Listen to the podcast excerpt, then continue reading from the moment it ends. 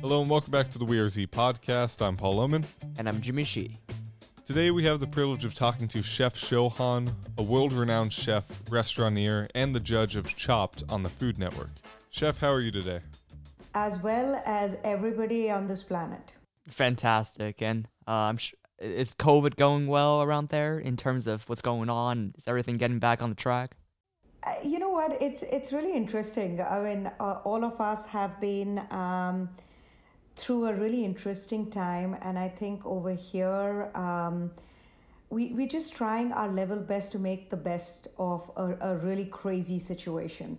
And I think that is what we're doing. We've started uh, opening the restaurants uh, slowly. We have to be very uh, cognizant of the fact that our uh, guests and our teams, uh, you know, uh, health and safety is paramount. So we are, you know, we are doing the best that we can. Yeah, and again, just want to say that. So I, the first time I visited your restaurant is the restaurant called Chaatable. Yep. So that was the street food restaurant, and then I love it so much, and I visited many, many times. Thank and I also you. love seeing you on the show Chop, and I watch uh, a lot of Food Network shows. Um, and before our listeners that aren't probably familiar with you, can you tell us your uh, general background and what you do? Oh my God, what do I do? Uh, th- that's that's a loaded question. Um, I am um, uh, I, I'm a chef by profession um, and a restaurant restaurateur right now. Uh, we've got four restaurants: uh, Chauhan Ale and Masala House, which is a, a modern uh, Indian restaurant with a southern flair to it. Uh, Tanso, which is a Chinese restaurant. Mockingbird, which is a modern uh, American diner, and then Chaatable, which is the Indian street food, the one which you were mentioning. Um, we also have three breweries which are based in Murfreesboro. Um, a craft brewery uh, which is called Mantra Artisanal Ales. Um, an everyday drinking uh, beer which is called Steel Barrel, and then uh, IPA based uh, brewery which is called the Humulus Project. Uh, I also am on Food Network on uh, a judge, a permanent judge on Chopped, but I'm also on a lot of other Food Network programs. So, yeah, that is pretty much me in a nutshell. That's really cool. It's just really interesting to see. You have a really diverse background. Um, and we actually were doing a bit of research before this episode, and we found how influential you were and how many restaurants you have open. And I'm just kind of wondering, like, where does your love for food come from? Like, what is your drive to create these restaurants? It's very simple. Uh, my, my love for food comes from my love uh, for eating. I love eating food. I love, um, to me, very early on, I realized that food is a great connector. Uh, I could, uh, you know, finish dinner at home, go to my neighbors' houses, tell them that my parents hadn't fed me, and they would invite me with open arms. And and over, um, you know, over the years, I have realized that it is so easy to connect with people over food. And I think that this is what this world needs. The world needs everybody to be connected um, and everybody to be empathetic. Um, and, uh, you know, um, one of my favorite stories is uh, a couple of years back, I went to Peru. And um, we were going to Machu Picchu and we went to, um, we were staying in this small town called Urubamba. And uh, you know in the afternoon my uh, people who were traveling with me they're like we'll take a nap. And i just walked into um, uh, the mercado which is their you know the the market. And it was a small village. And i can't speak um, any spanish or let's say my spanish is not fit for polite company. And uh, the people around they didn't know much english. So while i'm walking around uh, you know i just like uh, there, there was an old lady who was selling potatoes and making these potato fritters. And i just sat with her and and the next thing i know is that i'm making potato fritters with her. She can't speak english. I can't speak uh, spanish.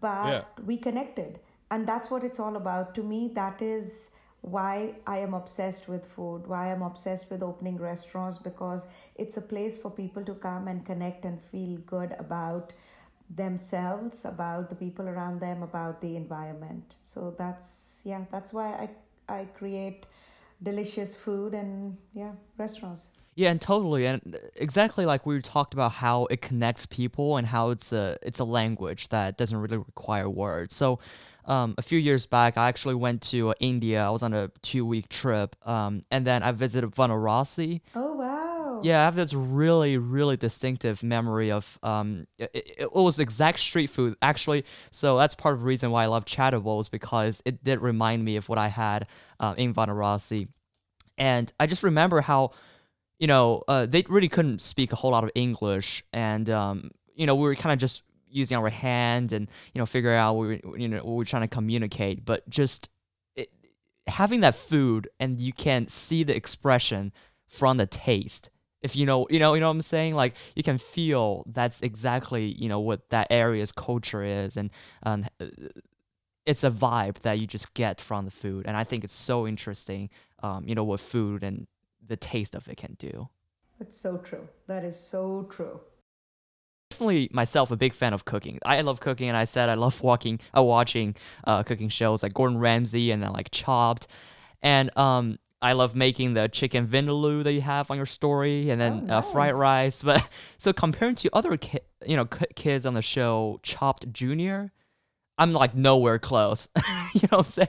So, what's your experience with the younger generation in terms of cooking? Do you see a lot of people wanting to become future chefs? You know, I, I see two schools uh, over here. There is, uh, you know, uh, you mentioned Chop Juniors. Chop Junior, there are these, there are these like kids who just blow my mind because, you know, they approach food with a complete abandon. They approach food without being afraid of it, without having been told that these are the parameters of how to cook food. You know, uh, the, the, the age old thing of, uh, only only white wine goes with you know only seafood and red wines only goes with meat you know those kind of they've not been taught that. So they approach it with this complete abandon which leads to this incredible amount of creativity which is very very fantastic. And and um, I absolutely love seeing that tasting the food that they create. Um, on the other spectrum is um, you know kids who want to be a chef because they want to be on TV and with them i keep on telling them that that's not the reason to be a chef because to be a chef it's a lifelong commitment right? Like when all your friends and family are you know on a weekend they have a day off that's your busiest day. Or thanksgiving or christmas uh, you know when everybody's hanging out you're you're working. So you've got to realize those limitations and those parameters. So um, to me I, I do think that uh, the new generation or the next generation, which includes my kids also, they have been exposed to so many different cuisines of the world that nothing uh, phases them, which is absolutely incredible. And, uh, you know, the fact, I think one of the most, um, one of the positive things of this COVID quarantine has been the number of people who have tried their hands on trying different cuisines making it at home and they are less intimidated with it so i think those are the great things about you know the future of food Yeah, and I really uh, like this idea of um, how there are so many people who are getting involved in learning how to cook. And I actually recently became interested in it, and I've started watching like YouTube videos for it, even though it's like mostly amateur stuff. But um, like it's so interesting to see Gen Z's involvement in it. And actually, there's this report that came out by uh, Tepin, uh, Technomic's New College. Uh, it's this trend report that shows that 42% of Gen Zers want street food on the menu. And your restaurant, uh, Chaatable, is an Indian street food restaurant. So, where do you think this like trend comes from for um, younger generations to kind of uh, really love street food? And was this kind of what you had in mind when you first started the restaurant? I think the love for street food just comes from the approachability and the adventure aspect of it, right? I mean, even when I was in India as as a, a teenager or a younger adult, all I really wanted to do was just go out and have street food. Mostly because I wasn't allowed to, uh, because it was very questionable where the water and ingredients were coming from in India. But you know we still we still like when we were in college and stuff we would just hide from our parents etc and go and eat so i think uh, the fascination of street food is from the fact that it is uh, it's accessible it's vibrant it is um, organic and it is full of adventure Um, the idea of the idea of opening Chaatable was an homage to this entire journey. Uh, you know, my husband and I, we are business partners. This is the food that we like whenever we go back to India, we that's what we gravitate towards, you know, the street food because it's so full of soul and it's so um, it has the signature of the place that it's being served at. So, um, so that's why the idea of opening Chaatable was based on that. Yeah, and also earlier you talked about like free expression and how you know Chopped Juniors are not limited by certain you know culinary traditions or you know what you're taught to do. So like I even kind of see that part of why Gen Zs love street food so much because it's just total free of expression. It's you know you as individual chef of what you want to create rather than you know you have to be compounded by um, you know the specific style of cuisine and that's what you have to make it taste like. But street food is, I mean, so I was on a two week trip, but I went to New Delhi and Varanasi and a few other cities, but they're they taste completely different. You know, and that's different when I went to dinners in hotels when they all tasted similar. But street food, like, you know, it's different from this city than that city. So that part was what's so intriguing to me is, you know, that specific flavor would remind me of that city. And I think I could definitely agree with that because um, I'm for I was fortunate enough to go to both um, Germany and China, and street food there is just so vastly different than it is here. Oh yeah, yeah. And it's just so interesting to see um, the different takes and um, even like in some places in China, they would make food incredibly fast, like too fast for my eyes to even like process. And it was just so interesting watching and experiencing this whole different culture of food being made in front of my eyes. And I think that's largely what the appeal is for our generation is just the creativity behind it and how unique it is today. Absolutely. I mean, it's like, um, so I, I've written a book which is coming out in October. It's called Chaat, which is, which basically it, uh, it it's a, a story like um, you know we would take trains in india and the trains uh, i don't know uh, you know if you traveled by train when you were in india or in china. They, they're very different from the trains over here. The windows are open the doors are open and at each and every train stop the street vendors come to sell their wares.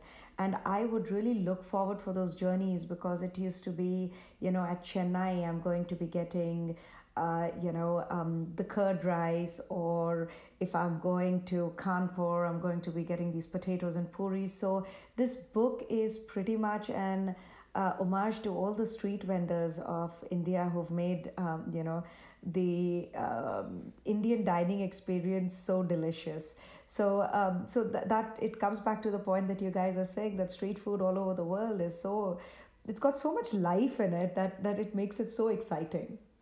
Yeah, absolutely. And I think the I'm, I'm definitely gonna go buy the book and read the book. I'm really excited and see um, if I can pick up pieces of memories from what I had. But you know, definitely you talked about the life in the food, and I can absolutely resonate with um, you know, especially in India when you know the flavors are very strong and it's very jumpy, and then you can see how vibrant and it just connects with the culture really. Like you taste the food, and then uh, you can create that image in your mind and um, it is absolutely you know, amazing.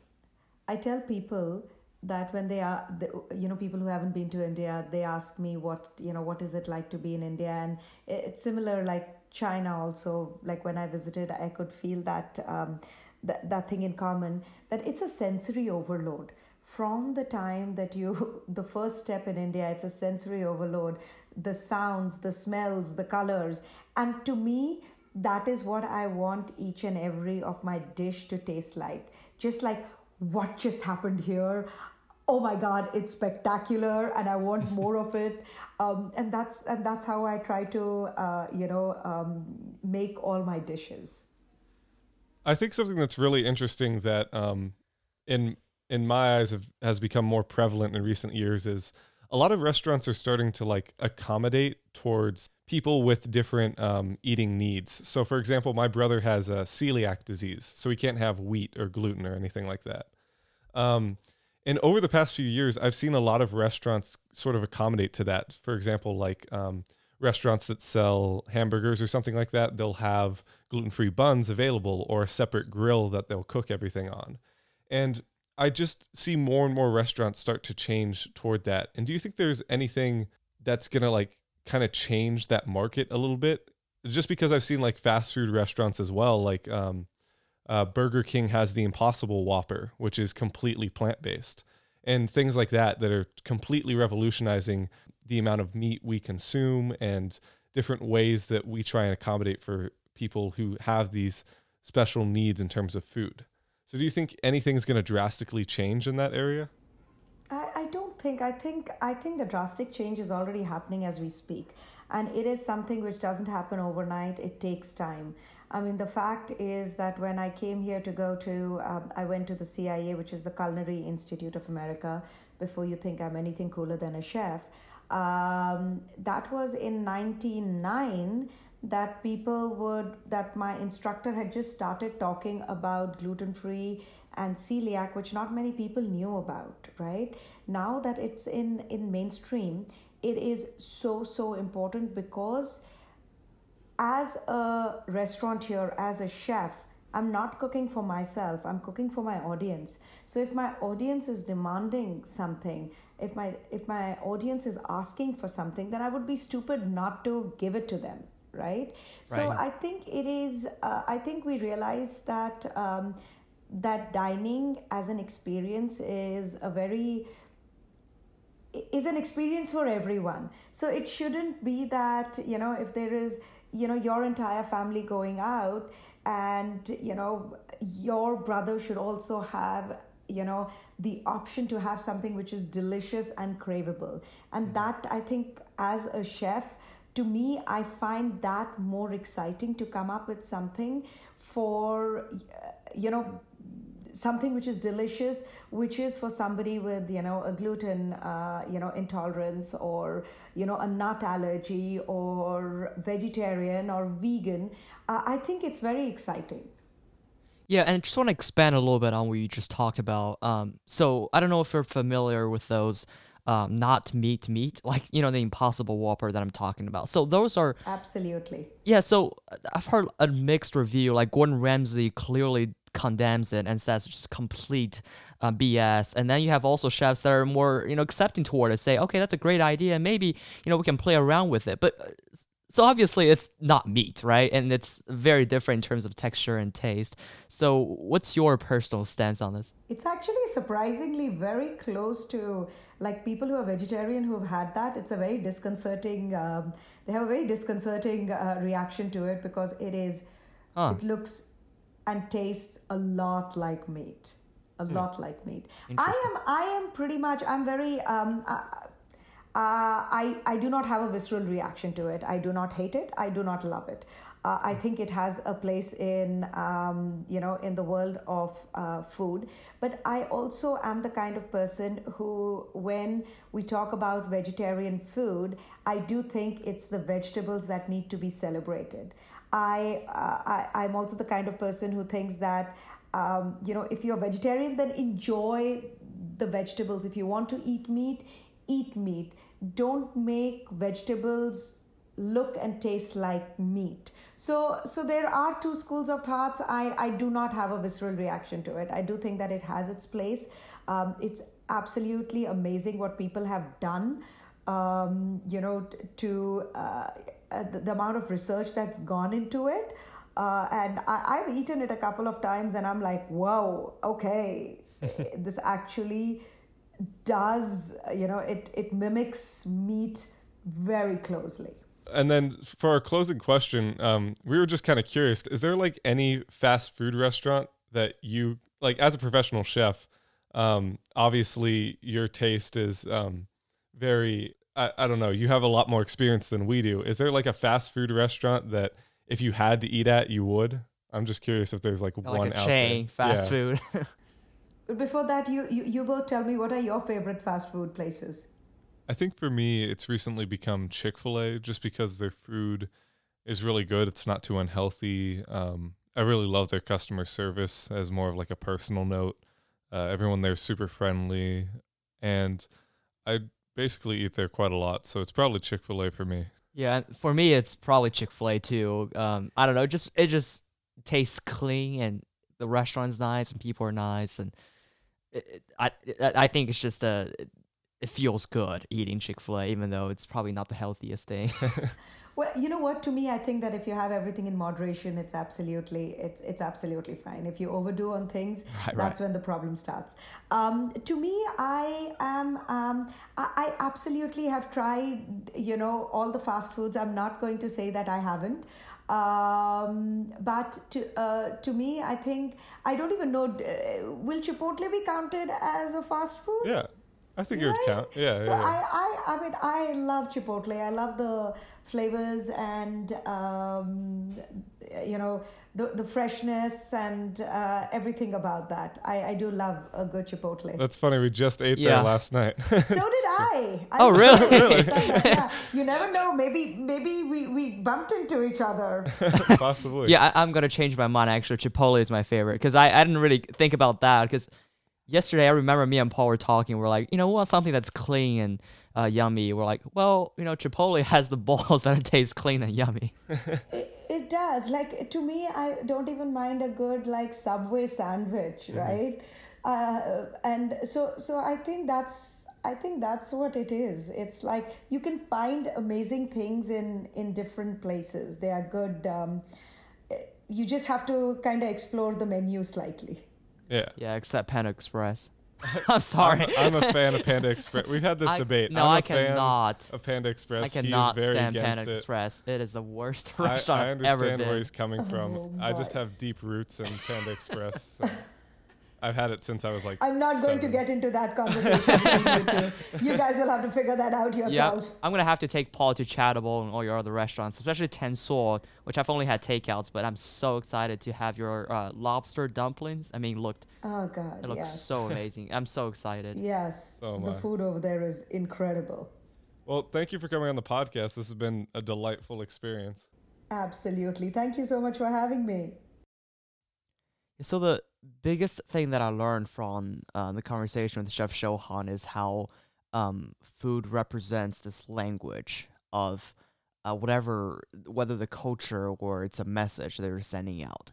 And one thing that I'm slightly worried about is with you know the increasing use of fast food, not in terms of like you know McDonald's, but in terms of just instant food that you can make.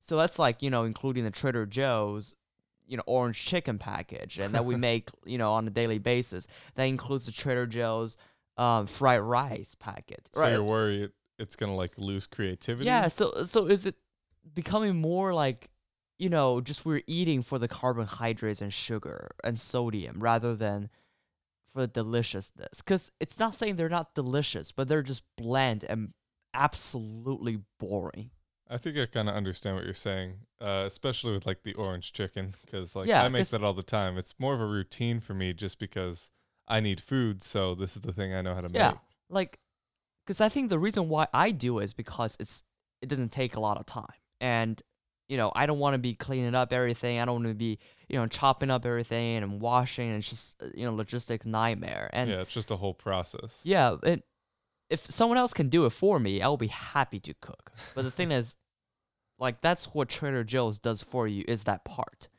So, you know, I I think I'm to some degrees disappointed to see. I mean, again, I understand how society is fast paced, and um, you know, we all need to get food, and we have to do it in some ways. But just seeing seeing that we have to compromise and you know stop really enjoying the cooking process it's it's a little bit sad to see and um i def- definitely think that we need to take you know better steps toward that Well, thankfully, she pointed out some positives. Um, definitely in the facts that younger chefs are completely breaking the barriers and going right, right. against what is the the norm of cooking, and that's really exciting to see. Um, but I think m- most most of all, what was most interesting to hear was about um, different substitutes. Like we talked about the um, Impossible Whopper with Yeah. the the fake meat. And it's really interesting because now they're able to grow meat and they're working towards growing more and more meat to kind of feed our population. So it's going to be interesting over the next couple of years on what produce they can grow and how identical in taste and in cooking is that realistically. yeah for sure i mean i would be really excited to see whenever those um you know, man-made meat will ever get on the menu of Michelin starred restaurants. Because I think if that ever happens, I think it's definitely going to be a la- landmark for um, culinary culture.